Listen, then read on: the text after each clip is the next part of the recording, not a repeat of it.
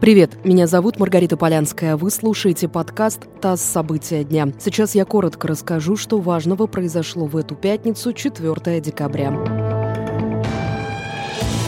На границе России произошла перестрелка. 3 вооруженных нарушителей пытались перейти границу со стороны Украины. Во время перестрелки один из них погиб, 2 других скрылись на территории Украины. Об этом нам сообщили в Центре общественных связей ФСБ. Другие детали происшествия в спецслужбе не озвучили. В пригороде Стамбула полиция задержала журналистов телеканала НТВ. Причиной стало отсутствие аккредитации. Об этом рассказал нам источник в турецком МИДе. По словам источника, журналистов задержали во время съемки недалеко от здания, где располагается компания «Байкар Савунма». Она специализируется на производстве боевых беспилотников.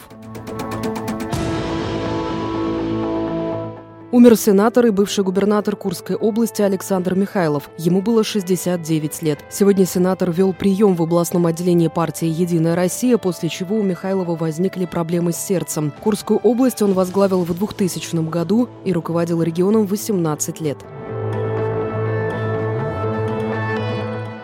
ВТБ предупредила о новом мошенничестве с платежками за коммунальные услуги. Злоумышленники сообщают потенциальным жертвам о якобы долгах за услуги ЖКХ, после чего просят оплатить онлайн поддельные квитанции или прислать данные о прошлых платежах, чтобы выманить данные банковских карт. Если же человек игнорирует такие сообщения, мошенники звонят ему от имени управляющей компании и убеждают, что у того есть долг по квартплате.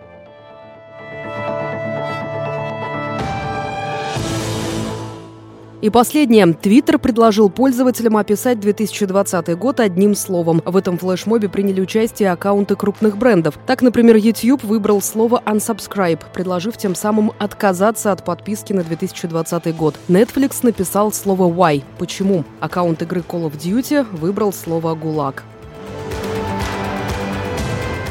Вы слушали подкаст «ТАСС. События дня». Эти и другие новости читайте на нашем сайте и в наших соцсетях.